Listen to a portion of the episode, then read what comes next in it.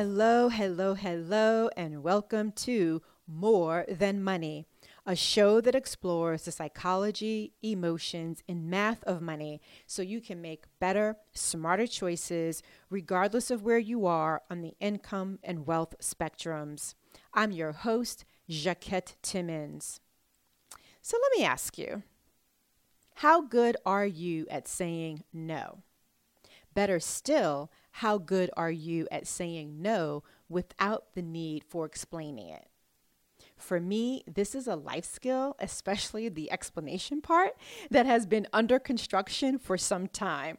But I am so much better at it today than I was even five years ago. And I have my idea as to why. But the reason I'm asking you this question of how good you are at saying no is because if yes tends to fall more easily from your lips, I bet this time of year is a huge trigger. More than likely, the holiday season is when all your boundaries, especially your financial boundaries, get tested. Be it boundaries that you have created to protect yourself from your own temptations, or those that you have created to manage the requests and expectations of others.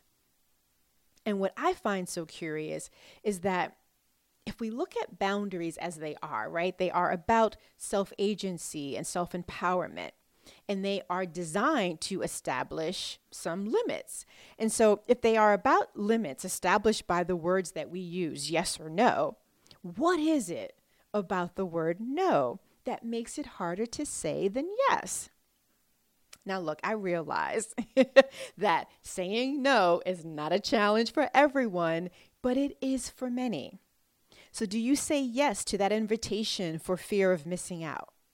Do you add that extra project, whether it's at home or at work, because you don't want to appear as if you are not a team player or you're not being supportive, even though you already have a more than full plate?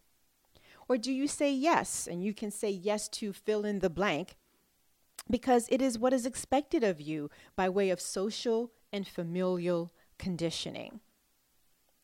Talking about boundaries and more specifically financial boundaries is the focus for today's episode as we continue this series about the holidays and money. But first, a sidebar, and it's an invitation for us to work together.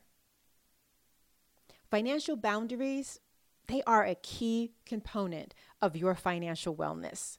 And helping clients create them, communicate them, and create a system for sticking to them is one of the things that I do in my work with my coaching clients.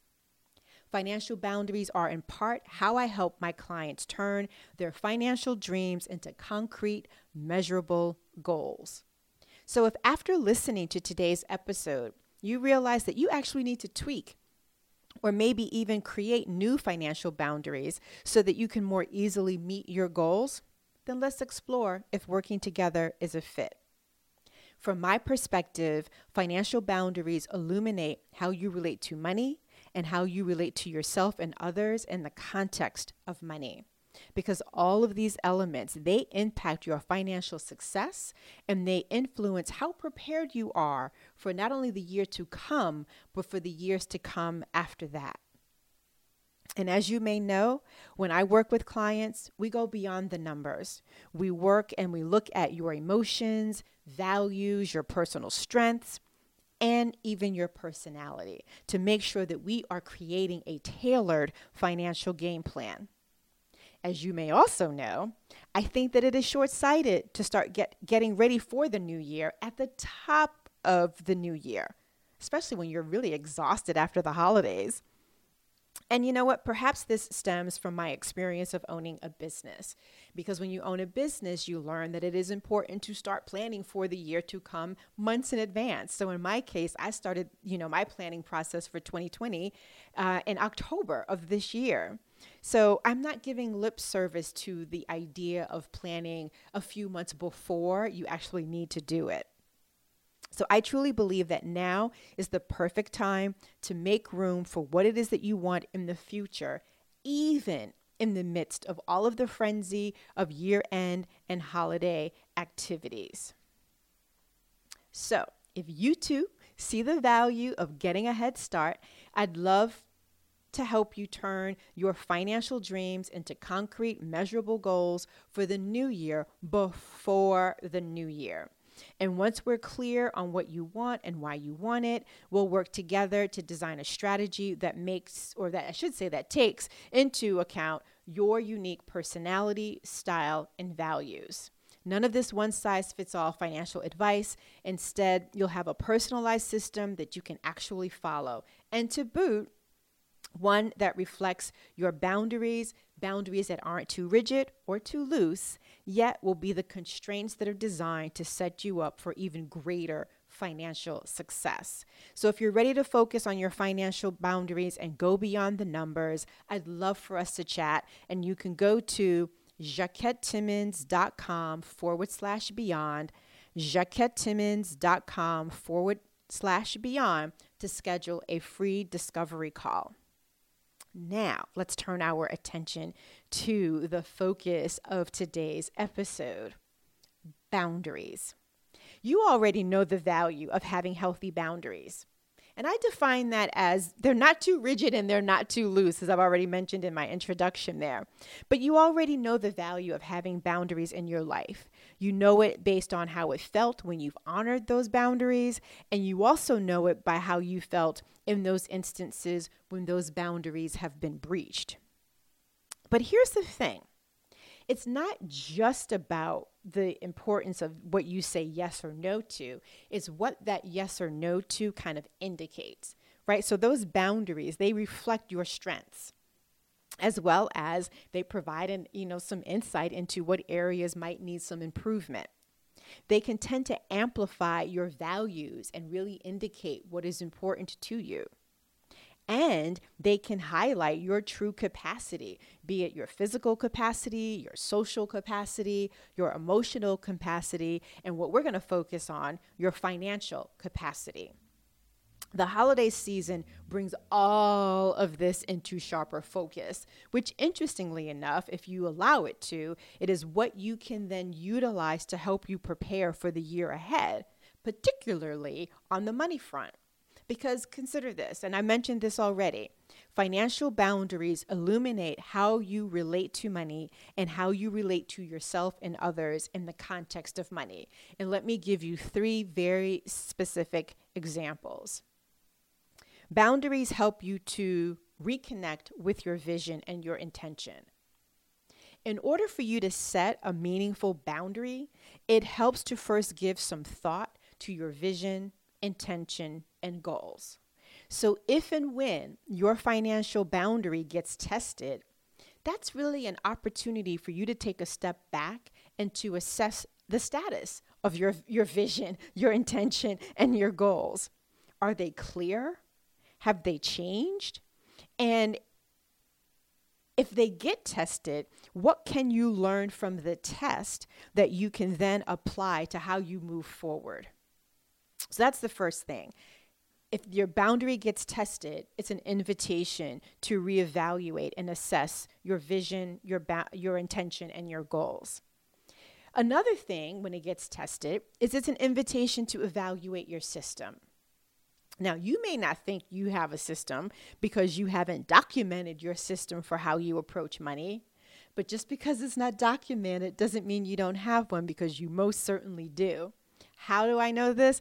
Because it shows up in your style. It shows up in how you manage your day to day choices, how you plan for the future and manage bigger long term decisions, how you respond to unexpected surprises and challenges. So if I were, you know, a little angel sitting atop your shoulder and following you throughout the day. I could actually help you document what your system is by simply observing what you do and you don't do. So, if and when your financial boundary gets tested, it's really an invitation not only to just reconnect with your vision, your intention, and your goals, but also to evaluate your system. Or if you're not aware of it, to spend the time investigating it and then also invest the time to document it. The third thing when your boundaries get tested is it's a great opportunity to then ask the question what is this you know revealing to me in terms of what are my knowledge gaps or what might be the support gaps that i need to close and let's go back in time for a bit and talk about the aftermath of 2008 after the Great Recession, it became a requirement that some banks perform what we call stress tests. And these tests, they are intended to reveal how well a bank is prepared for an economic downturn. It helps to determine how big of a hit their financial health will take in the midst of a crisis. And doing these uh, stress tests before an event actually happens is what helps them to prepare for them in the event of. And so, in a way, when your boundary gets crossed, it actually reveals your area of vulnerability, or perhaps plural, your areas of vulnerability. In a way, it's a stress test, albeit after the fact. But what it can do is to help you identify what type of help you may need to be better prepared in the future. And so, what does that look like? Does it mean that you need more information? Does it mean that you need more insight? Does it mean that you need more support in, in, in, in, in a variety of ways? Hopefully, as you've been listening, you've been thinking of your very own specific financial boundaries, what they are, the extent to which you honor them, the extent to which perhaps you don't. and if not, then and and look at this then as an invitation to actually take some time to think about your financial boundaries, what can what they can be and what might you want them to be, and to write them down. You know, if you've listened long enough, I am a huge fan of pen and paper. Write it down, make it plain, and when you do that, you can see it much more clearly and you can close the gap much more easily between where you are and where you want to be as you reflect on your boundaries, I would love for you to consider have any of them been breached thus far this year by yourself or by others? And or can you see a breach on the horizon as we move further into the holiday season? And if that's the case, then what can you do right now to either preempt that or minimize its negative impact. Boundaries play an important role in your life. They are what lead to healthy relationships with yourself, with others, and most importantly, with money. But let's get real here. Setting them is probably the easier part of the process. Communicating them, especially when it impacts other people, and sticking to them, whether that's with yourself or with others, that's the hard part.